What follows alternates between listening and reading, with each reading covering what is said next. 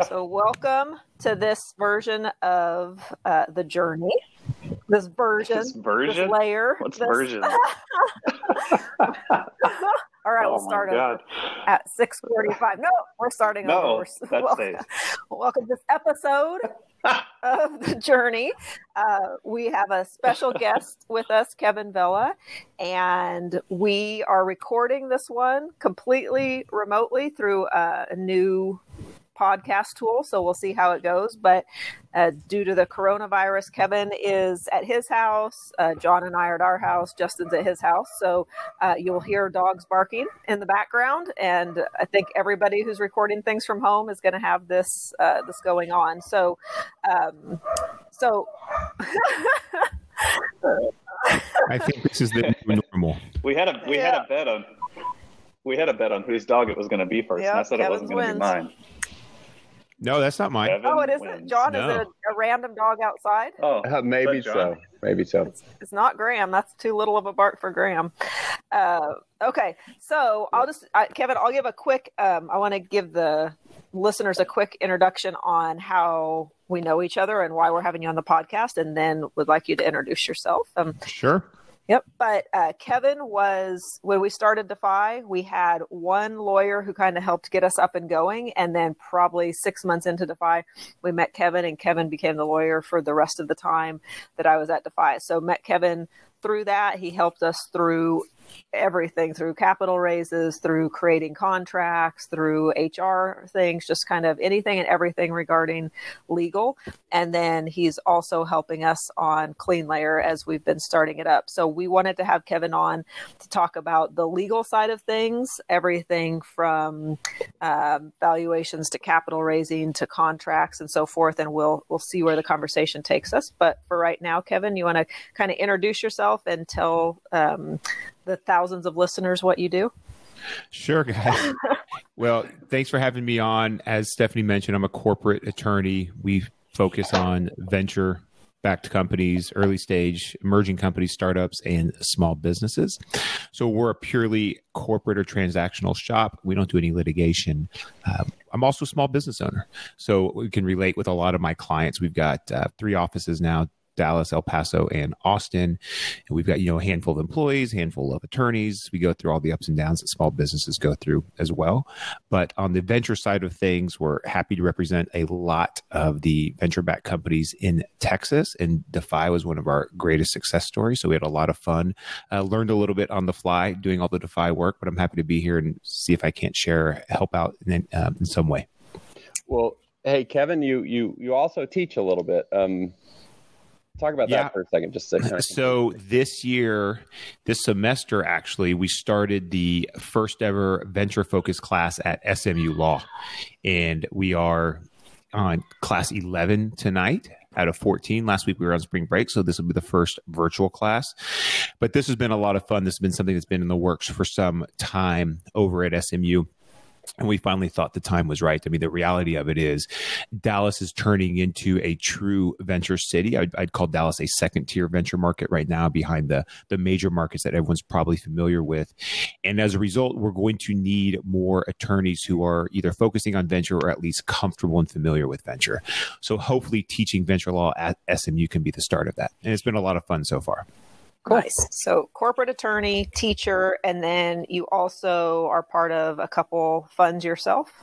Yeah. So eight years ago, I, well, eight years ago, me and a guy named Sammy Abdullah started the Dallas Angel Network. And that's a, a network here in Dallas. It's just really a loose affiliation of angel investors. And then six years ago, we started Blossom Street Ventures. And Blossom Street Ventures is a early stage venture fund focused on Series A, mostly SaaS B2B companies, but we've looked at a couple of other things. We've done a couple other deals. Um, we're six years into that. So far, we've raised about $19 million. I think we have 21 portfolio companies right now. We're about to make our last investment out of Fund Six, and then we'll turn around. We'll start raising for Fund Seven pretty soon thereafter, uh, depending on the economic climate, obviously.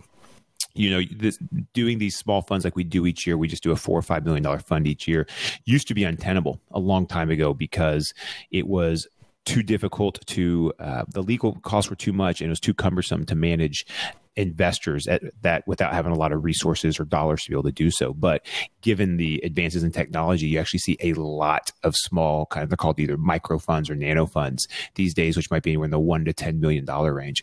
So yeah, Stephanie, we're uh, we've got a little fund there. I've got another tiny little fund that we're doing called uh, Mockingbird Ventures, just doing real, real early stage kind of first money in investments here in in Dallas, and then we represent a number of other venture funds around around Texas and a few around the country. Nice. Okay. So before we start asking you some questions about your types of clients and things you're helping with and stuff, uh, since we are, like we said, we're recording this virtually because of um, the corona outbreak, how, and you said you're a small business owner, you represent lots of small businesses. What have you seen or how has this started? Has it impacted your business at all? Are you able to do everything remotely without much impact? Our firm was pretty well set up to do this. I mean, we're we're a boutique. We've got 28 employees, so it's we can be a little more nimble than a lot of larger law firms. In meaning, by, by that I mean everyone's on a laptop. Everyone's laptop plugs into a docking station. Most of our paralegals and a few of our uh, attorneys who have young kids already have a mirror of their workplace set up at home, meaning they have the exact same docking station and two monitors set up at home. So it's just as easy as plugging in their laptop. So, from that perspective, it's pretty easy we're all cloud based. Uh, you know, our document management system is cloud based, and they have enterprise level uh, cloud based management systems for attorneys now. So it, we can really truly work from anywhere. Moreover, we've kind of built the firm on that premise. I think Stephanie, you're aware of this, but we really encourage travel. Our attorneys have in the past couple years, not even just our attorneys, our employees have worked remotely. We will pay for them to work up to a month at a time from some remote spot. They've been in Zagreb, Croatia. A couple have been to Lisbon, Portugal. Um, one was in Lima, Peru. A couple have worked from Colorado. Uh, another one from um, France. So this was not a huge shift for us. It's for us. It's definitely different. Not everyone being in the same place, but as we were talking about before we got started, Stephanie, I think this is going to result in a pretty seismic shift, not in just the way that we do business, but in the way that a lot of small businesses do business. So, from a work operational standpoint, we've been I think we're okay from a productivity standpoint or demand for our services. It does feel like there's been a little bit of a dip. Um, March, the first two weeks of March were very, very busy for us, probably the busiest two weeks we've ever had. It does feel like it slowed down a little bit. And then our invoices go out on the first of the month. And so I'll know a lot more about how this is going to affect us about 10 days after that when we're looking at our cash flow cycle. There's definitely been one or two deals that have been pulled from the table. I've had one or two clients reach out and say, Hey, just want to let you know I'm not going to be able to pay you anytime soon. Mm. And, and we understand that and, and we'll work with them. So I think this is going to affect us. I'm hoping it's not going to affect us too much. Yeah, good. That's good. That's good insight.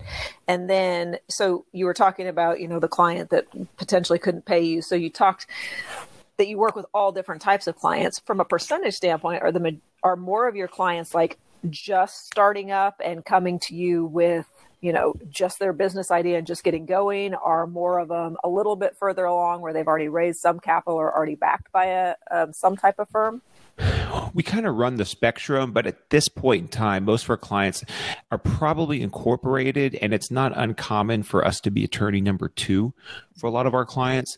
A lot of times they'll have someone who's already in their network, maybe it's a relative or just a referral, who will do the basic organization formation for them.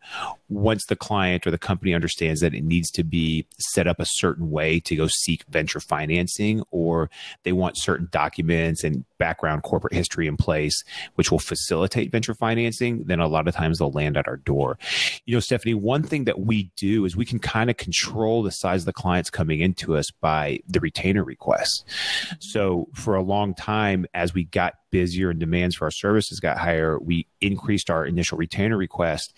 And that may have turned away some good clients, but a, a, lot of smaller clients who might not have been appropriate for a firm like ours who didn't want to pay that retainer went, went elsewhere. Now that the economy is shifting, we might lower that retainer request and then go do more basic entity formations or just kind of one-off transactions. Typically, if a client calls and says, "Hey, can you just review this one contract for us?" It's only going to cost, you know, it's seven hundred fifty dollars worth of legal. We'll just pass on that. Right. If the economic climate shifts and there's you know less demand for our services because my supply is going to relatively stay the same right we're not going to let anyone go then we might have to turn that back on and take those smaller deals i would say uh, probably 20 to 40% of our clients are pre-revenue. And then the other you know 60 maybe 60 70% of them are post-revenue. And of that 60 70% probably 10% or 10 to 15% are doing more than maybe 20% doing more than a million a year in revenue. So we, we, we have a number and you know of that and then a handful maybe 1 to 3% are doing more than 10 million a year in revenue. So, Okay, so we, a- we don't have a a ton of exposure.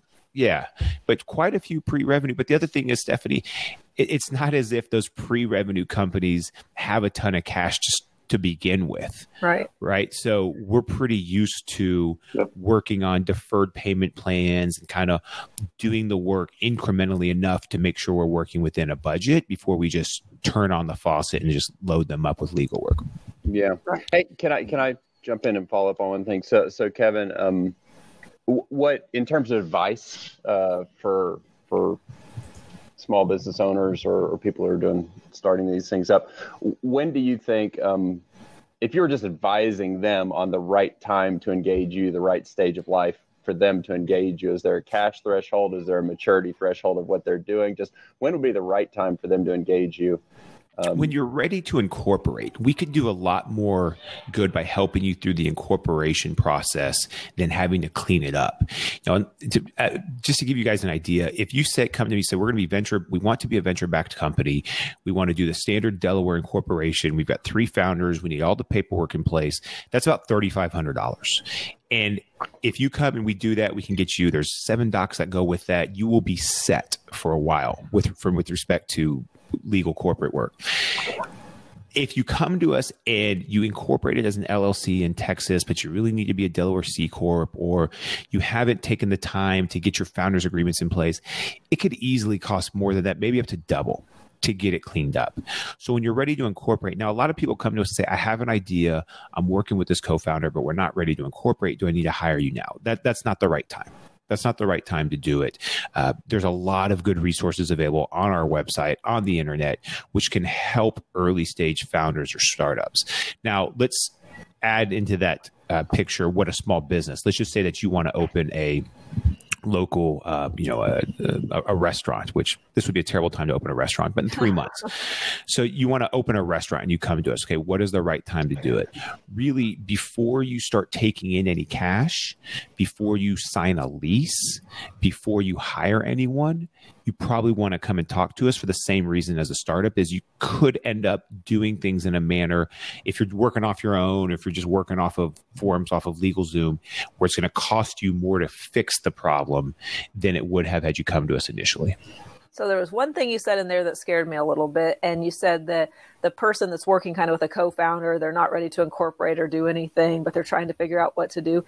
Isn't there a lot of risk in that if you don't have agreement signed? Like, let's say Justin and I started working on something, we didn't have any agreement signed, um, and then one of them breaks off and goes and builds a trillion-dollar company. There was nothing in place. Should people do things without, I guess, written agreements and contracts? Yeah, well, let, us separate that. The answer is no, they absolutely should not. Whether you need to come to me to do that Fair. is a different conversation. There's a lot of tremendous resources available online, founders agreements just like that.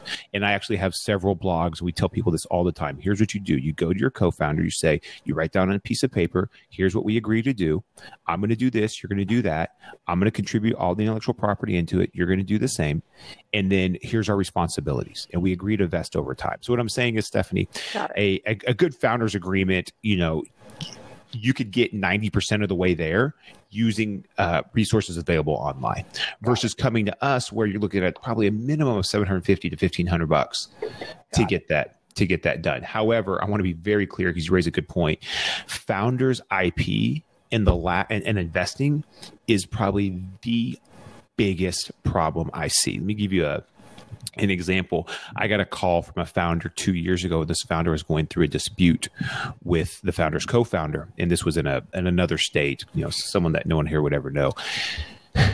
They just couldn't get along anymore, and the company was doing reasonably well. It was doing, uh, you know, a couple million dollars, like three or four million dollars a year in revenue. It had a number of you know very sophisticated institutional investors, all early stage investments. They raised about two million dollars in capital, but really good stuff. The founders had never signed any sort of vesting schedule, any sort of vesting agreement. So the departing founder called us. We ended up advising the departing founder. The departing founder had been there for less than two years and left with over a million dollars in cash in a buyout for an early stage company because all of this founder's equity was 100% vested. Can you imagine how frustrated you'd be if you were an investor or the other founder and you're at 4 million a year in revenue, which is zero in EBITDA, you're burning cash for sure, and you just had to pay a million dollars in cash because two people couldn't get along and you mm-hmm. didn't vest the equity to start with. So Yeah. that's the number one problem we see. Yeah, yeah, I would imagine.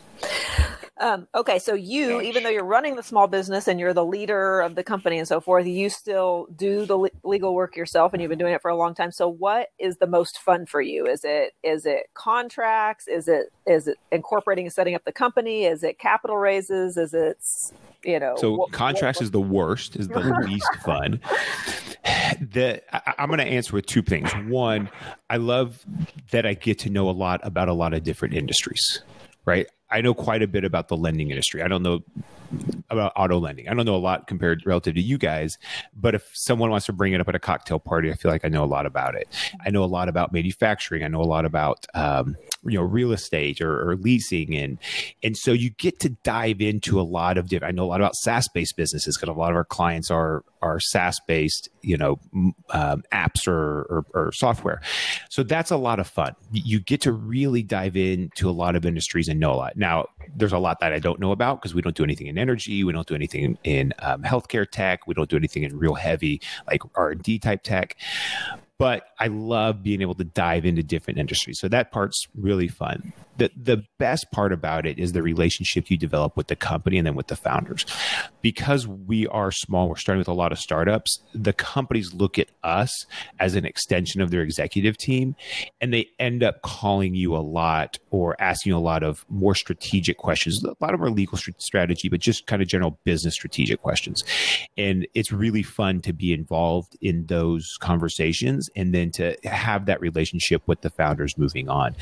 I would say the number one motivation that we hear for other attorneys. We, we get a lot of calls from senior attorneys who either are thinking about leaving their firm and they want to come and join us or they want to go out on their own. These are all guys that, you know, guys and, and, and um, females and, and males at big law firms. And they want to go practice law at a smaller firm. And the number one reason they say you would think, you know, being a partner at a large firm and coming work for a boutique, there's going to be a difference in salary for sure. And then there's going to be, but you're take, um, getting a much better work life balance. And you, and you think that that's generally what they're coming for. It's not. The number one thing is they want the client relationship because at a big firm, a lot of times they're they're just a cog in a wheel and they represent a Fortune 500 company and they might have some interaction with that company's general counsel or some with the leadership team, but they're just transactional in nature. And you come to somewhere like us and you really build these deep, lasting relationships with your clients and they're looking for that. And, and I definitely get that. And that's my favorite part of it. Okay, so not the actual legal work, but being able to bond with. people. Well, okay, but if we're just joking, I'm just yeah, but well, let me let me add one more thing. I, I I love setting up a venture deal, a a complicated, sophisticated venture deal. That's a lot of fun. I'm working on one deal right now. This company's raised about twenty million dollars already. Um, they're currently talking to potentially an exit, which would be in the eight to nine figure range. It's a massive, massive company and but we have all these bridge financings that have happened over the last two years. They just kept doing bridge financing after bridge financing after bridge financing. And so doing the conversions of those bridge financings based on different scenarios is super complex. Mhm. and you have to really dig into the documents and okay what does the safe agreement say? How what are the conversion mechanics for a safe agreement? What are the conversion mechanics for the convertible notes? How does this affect the the series c uh, term sheet that we have? And you know how are they calculating that?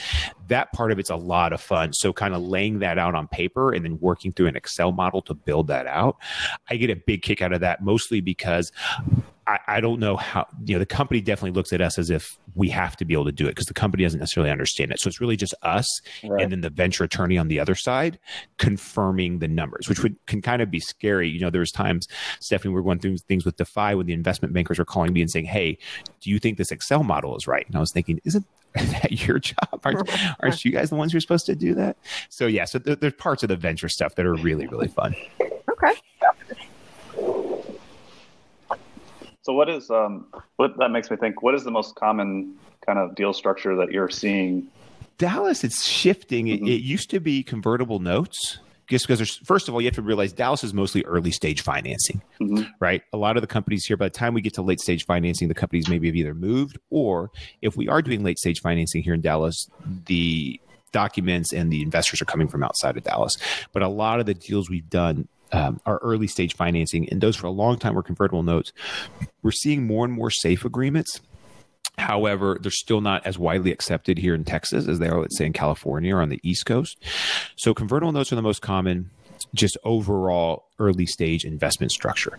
Safe agreements are, are good too for on the equity financing piece, when you're actually doing equity, what you see most often is something based on the NVCA model docs. So NVCA stands for National Venture Capital Association, and they it's just a nonprofit that's got some money from Washington, some private donations, and that organization has promulgated for years model legal legal documents, and it's basically a Series A set of documents, but you can modify them to be Series C, Series B, or Series C, and that's primarily the format that everyone uses once you're doing a private an equity round, and it's just good. The documents are, are not simple by any manner, but um, or excuse me, by any means. However, most venture attorneys know them pretty well. So it really cuts down on the time it takes to do a venture deal. Because if you're all starting with the same template, then everyone can just work off of that template rather than trying to understand some other structure.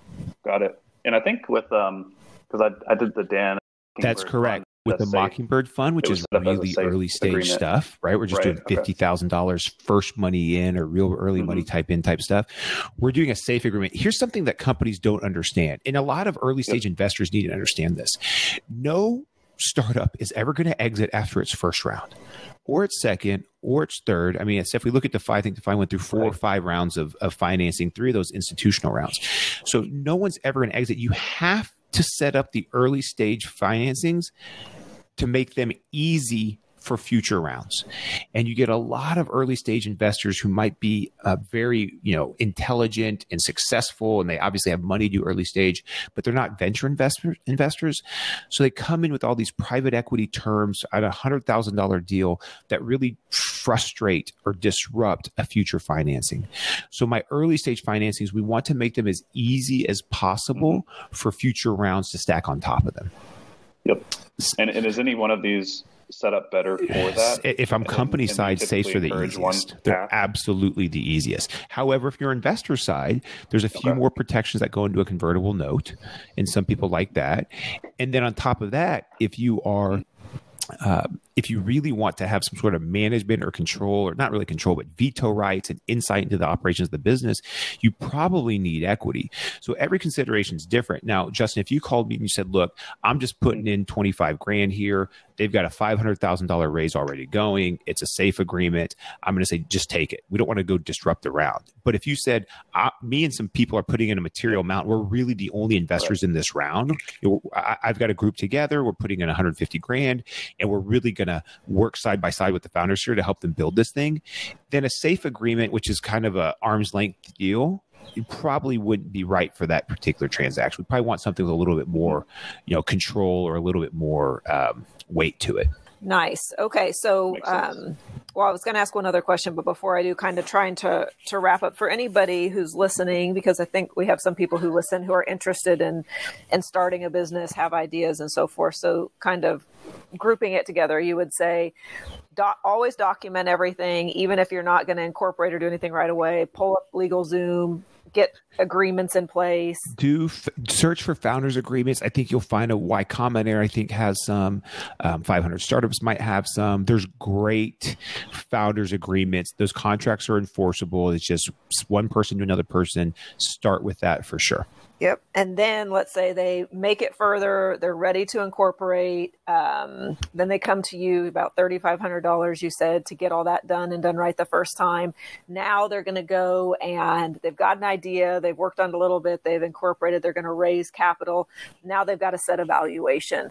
Do you, I, we're going to have, um, um, a guy from Austin on in a few weeks who's going to give us like a little model for setting evaluation and so forth. But do you help your customers figure that out, how to set evaluation and how to set a vesting schedule and all of that?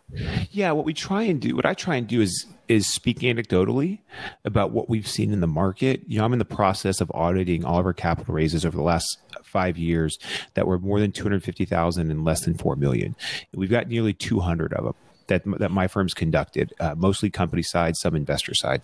So we've got some great data points inside in Texas and outside of Texas on what those valuations should be, mm-hmm. as well as I'm constantly monitoring. You know, I, I get um, newsletters from other information sources or VCs, and we talk to the VCs we represent or who are in our network and ask them what what evaluation is looking like right now, so we can give them a good idea. So that's that's the first part is what is the market willing to accept. Then how do you build up to evaluation? It's very difficult to do so for an early stage company, right? You have an idea, you think the idea is a billion dollar idea. No investor is going to think it's worth a billion dollars, right? So you you have these. Uh, opposite motivations there where the investor wants the valuation to be as low as possible so that the investor can get more equity or get more of the company. The founder wants the valuation to be as high as possible so that the founder can retain as much equity as possible or not give up that much equity. So, how do you deal with those two conflicting desires?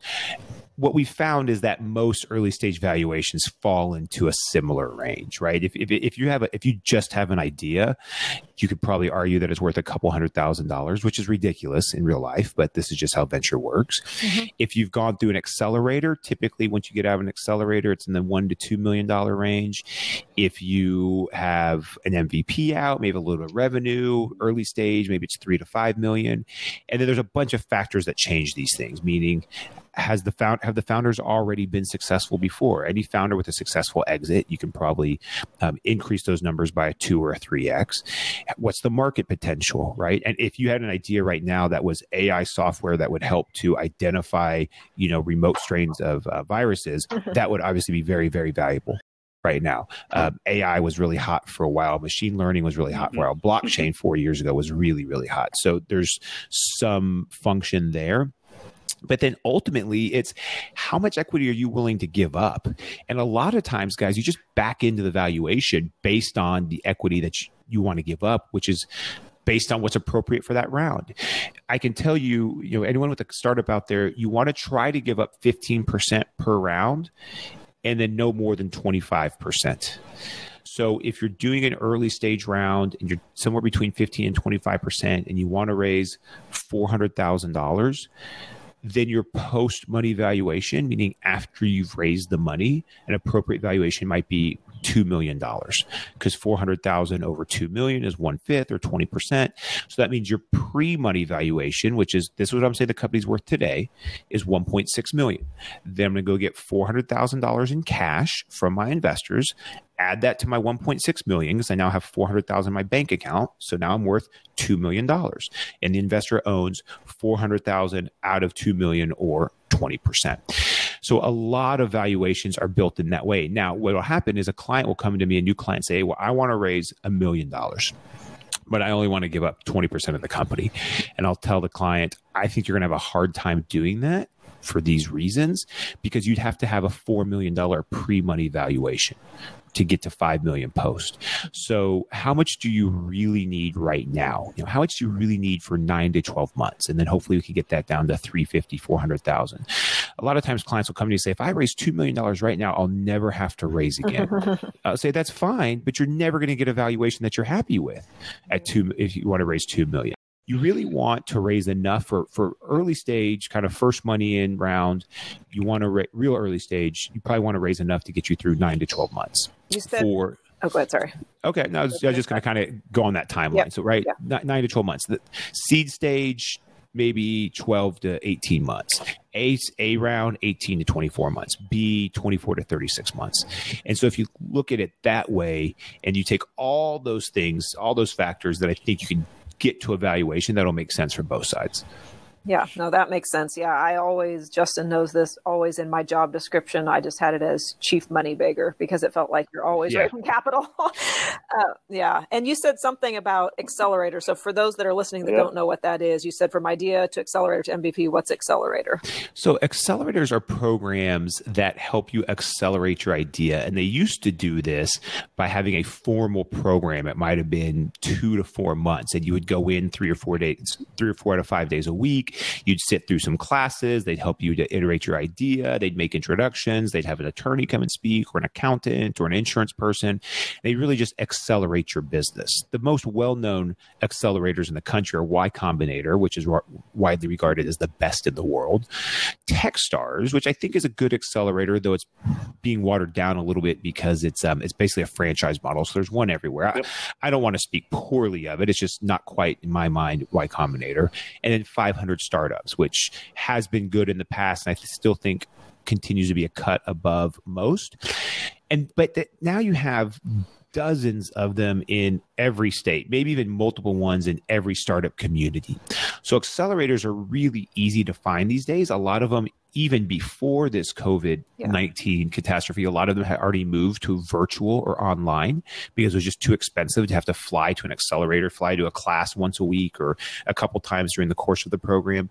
So accelerators can be really, really helpful in updating you, informing you, making introductions, just kind of getting your business plan on rails to help get you to the next step. Most accelerators end in a pitch day. And then at that pitch day, hopefully you are being introduced to investors, networking with investors, networking with investors, and getting feedback on your pitch and your valuation. And if you want to be part of an accelerator program, there's typically it's just typically a flat fee. It's usually an application process. Uh, there might be a fee involved, but usually the accelerator actually Application, pays you, or generally the accelerator will invest into your business through a combination of cash and equity, and then take a certain percentage back. I'll go ahead and put this out there. If they're asking for more than 6%, it's too much. A lot of times, accelerators will say, We're going to give you $25,000 in cash and $400,000 in services value, which is just complete BS. It's just not worth that much. Capital Factory is kind of an accelerator, kind of an incubator here in Texas. They've done a great job. They're big in Austin, they're big in Dallas. They moved into Houston. Um, I'm a big fan of theirs. They take 1%. 1% and sometimes less if for whatever reason the company is significantly more mature than than most of their applicants and then that gives you access to their resources their team uh, they will invest a little bit. They do have more investment dollars if if they so choose. So i really like capital factories model but I, have spent a lot of time over the last three or four years arguing with accelerators about how obnoxious their terms have been. And um, from time to time we can get them to agree. From time to time i'll make the recommendation to the client that the client doesn't pursue it. And then sometimes you know the client just goes ahead and does it and sometimes they have success sometimes they don't. But i don't want to say just because you get accepted to accelerator that you need to do it. I would make sure you're working with your attorney and your advisors to see if if it's a good fit for you however if you get in a, in a y combinator or really tech stars or 500 startups you probably definitely should do it And how do you think? So we we talked about how um, the the Corona stuff is going to potentially impact work from home and commercial real estate space and all that kind of stuff. How do you think it's going to impact valuations? we're already seeing um, a, a, a decent effect. First of all, we're, we're I'm seeing some deals get pulled, and I'm I'm definitely hearing that. Not all of them. I mean, a lot of a lot of VCs out there they still have money. They're just looking to be more opportunistic. Right. Um, I can tell you the the multiple that people follow most closely is B2B SaaS, and that's been hovering around six to eight for years. If you look at publicly traded comps, that's really what the multiple is. When I say multiple, that means the enterprise value as a function of um, revenue, annual revenue. So this is true in the venture world. If you're doing a, a million dollars a year, then you might have a six million dollar value, six to eight million dollar value. If you're doing two million dollars a year, you might be have a twelve to sixteen million dollar pre-money valuation. We had seen multiples get up to ten to eleven, really, in the last six months. There's just been a run on these things, even with the the kind of WeWork fallout. It hasn't really shied people away from real early stage valuations. It hadn't. Now with the coronavirus, I've heard from multiple places that that number is being reset back to five. Yeah. So we're hearing B2B SaaS multiples at 5x of ARR. Also, when you talk about ARR, which is annual run rate, and that's usually for your um, for your revenues. The ARR is typically calculated on a trailing 12 months period. However, for a a, a startup in hyper growth mode, 12 months ago could have been zero and today could be $100,000 a month, right? So sometimes there's an argument there to say, well, let's take our last three months and multiply that by four, and that's our ARR. And that goes more into the conversation, Stephanie, you guys were asking about earlier about building a valuation and those are things that you know i think a good venture attorney will help your client help the client understand here's the argument we're going to have when we go out to talk to vcs about how we're building our valuation. But to directly answer your question so i don't know if i'm ready to say that valuations are being dropped in half because i think that 10 was a little high but i think a 20 to 30% dip in valuations is probably about right. Yeah, that makes sense. And then um, I Stephanie, let me qualify that by saying this bailout that's coming down the the line right now could affect that, right? Because the bailout looks to be pretty significant Yeah. and very helpful. And there's tax credits. I mean, it, part of it becomes a grant, if I'm reading this correctly. That Yeah. payroll, essential costs, uh, rent, all becomes a grant. So Yep. this is changing on a daily basis. And I don't know if we've hit the bottom of this thing yet. I would think not. But if this bailout comes in and it really does provide enough stimulus for two to three months, then maybe we have. Right. Yeah. Yeah. Yeah. It'll be interesting to see for sure. So, yep. So then if I go back, okay, they've got their forms online, they set up their company, they decide to raise capital, and they um, set a valuation. Then I guess my last question there, and then I've been asking a lot, so I'll let Justin and John ask if they have any. But you've seen a lot of companies, you've seen a lot of startups, which very risky. We've done another podcast on just how risky startups are and how many fail and so forth, and how many succeed. So you see lots of startups, you see lots of early stage companies. Of the ones you see, what what's what's the it? You know, you're in lots of different industries. What's the it factor that you look at? Is there anything consistent about the ones who make it? Yeah, I think there's two. One is just sheer determination and hard work. That outlasts everything. It outlasts money. It outlasts pedigree. It outlasts who's on your team. And then two is resourcefulness. So I, I think you can determine a lot from early stage companies based on things like how diligent have they been in setting up the company, right? If a founder took the time to listen to this podcast and then went and found some good founders forums on Y on Y Combinator's website and drafted this with with her co-founder and then came to us three months later and said we're not quite ready for you but here's what i'm thinking. What do you think? And then came to us six months after that and said we're ready. Let's go ahead and do this. All of those things that shows me how this founder is going to be throughout her entire business right? And and she's resourceful and she's planning and she's thorough. So i think you can see those signals early on. Let, let me tell you another signal that i think has been very determinative um, or, or let's say correlative investor or company updates. Every single client i represent i tell them you should be updating your investors mm-hmm. at least monthly if not weekly early on. If not weekly. And then i tell them this isn't about getting the information out to your investors. That's secondary. It's about you sitting down and understanding what did we accomplish this week or this month? What was good? What was bad? What are our needs? What are our asks? And get that in an email and send that out to everyone. And the ones who do it without fail are significantly more successful than the ones who do not. Like if there's someone who who does not do it, if I go look at their corporate history, it's not going to be clean. They didn't get signatures on everything. Right? So that kind of level of just do what you need to do, hard work and resourcefulness in my mind, you know, it, it, that's those are the most important um, attributes for early stage founders. Awesome. Yeah, I would not have guessed those two. So that's good. Good. Um, good information. John, Justin, do you have any questions for Kevin? I know we're hitting kind of about the mark, but we have a little more time. Um, I think I a- answered all the ones that I had relative to kind of what you do day to day. My only other questions would just be any kind of backstory where you grew up. Sure, yeah, you I'll, I'll give you a um, little bit you of, know, uh, how can people of insight. I, of you if I always wanna reach wanted to be an those types of attorney. I, I didn't necessarily always want to be a venture attorney. That kind of came late in my later in my life, uh, but very early on, once I started practicing law, uh, I, I fell in love with startups, and now I, I would consider myself doing more venture work than anything else for nearly ten years now. So I'm, I'm really happy with where I landed. But I, I grew up in the area grew up in in Arlington, uh, went to high school in Fort Worth, UT for undergrad, lived in Dallas for a little while, back at UT for law school, and back here. So most of my life, I've lived in a few other cities uh, for brief periods of time, but most of my life has been here, and I'm really really excited to be a part of the North Texas startup community. I think we are still pretty nascent if you compare us to Austin or San Francisco or Boston or New York. I think from a resources standpoint, Dallas has everything we need to be to be a top tier venture market. We have a ton of money. We have a ton of Fortune 500 companies, and that Yep. feeds uh, that feeds dollars into investors' pockets. That feeds needs for innovation. That feeds corporate venture capital. We have two universities which are just fantastic. UTD is phenomenal with everything they're doing on the venture side. SMU, I still think, is an untapped gold mine for what we could do on the venture side, and they're both you know very very close to downtown.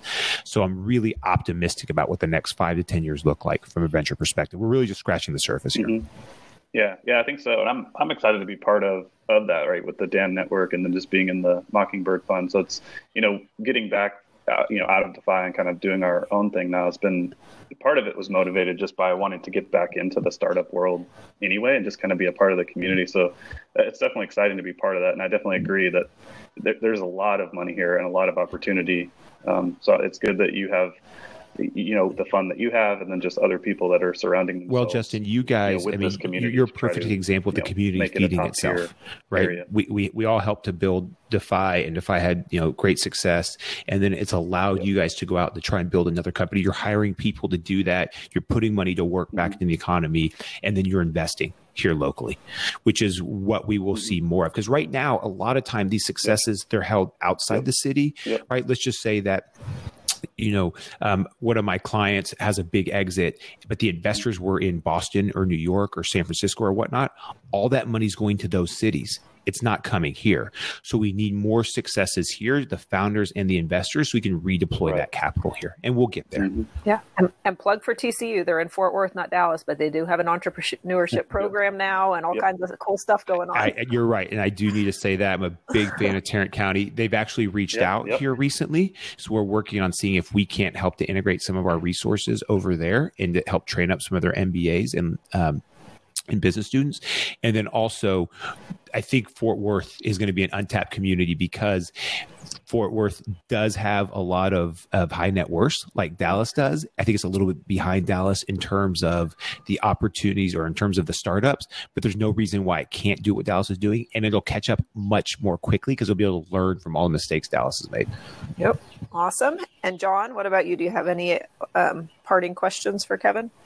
Um, yeah, well, so A, I, I think this is great. And you could probably, all my questions were kind of off topic, and I think we just stayed on topic so well throughout the podcast that I'm, I'm hesitant to work one in, but I'm going to work it in, and then we'll just cut it off where it logically should be cut off if this just doesn't fit at all. But I'm curious about it. So, um, uh, so Kevin, I think kind of the the economic climate right now we've gotten a taste of this this blip this shock to the system and um and I know you, you talked about some of the effects of of what you're seeing but but really you've only gotten a a month long taste of it not even a month long taste of it and um and so and so now we've got a a stimulus package where the government's going to kind of try to put the brakes on this and, and stave off the shock. But but if you does does even this couple weeks give you a taste of um, what a recession may look like for uh, for for the VC um, kind of environment, what it may look like for small businesses. Um, just if, if you have more pervasive, just a, a full on recession for a little while, a year, two, three, something we just haven't tasted a lot in the past 20 years. Um, do you get a do you get kind of a picture of what that looks like and how things need to be built to be resilient, either computers at home or or like more economic cash based stuff. What just does this spur any kind of thinking around around that, or is it just full steam ahead? Yeah, let me give you two thoughts. So internally, we're definitely having a number of catastrophe contingency conversations right? What happens if all of our clients stop paying us? What happens if there's no demand for our services? How do we make payroll? Where does the money come from? And and we're looking at our our our our cash balances, our line of credit, these government loans, we're thinking, okay, how, how do we handle this? So I think it's good from that standpoint to have those conversations externally, you know, how does this affect the, the small business, the startup market? Well, a certain number of industries that are very, very exposed uh, re- restaurants, retail, hospitality. I mean, this is going to end up killing a number of companies that probably didn't deserve to be killed. There's also this consideration of if they stop paying rent and they lay off their employees, then really what happens? I mean, are they really dying or like a restaurant that, you know, 80%, 90% of its overhead is in rent and in um, employee costs because the restaurant can can stop all the other raw good purchases. Does this really kill them or they just put on pause for a little while? So that part's very interesting. We represent a couple of restaurants. We're having those conversations with them and we're talking to their landlords about whether we need to pay rent or can we get some sort of a a, a hold on that. And then, as far as just kind of the overall effect on the economy, I really only want to speak with what I know, which is just small businesses and startups.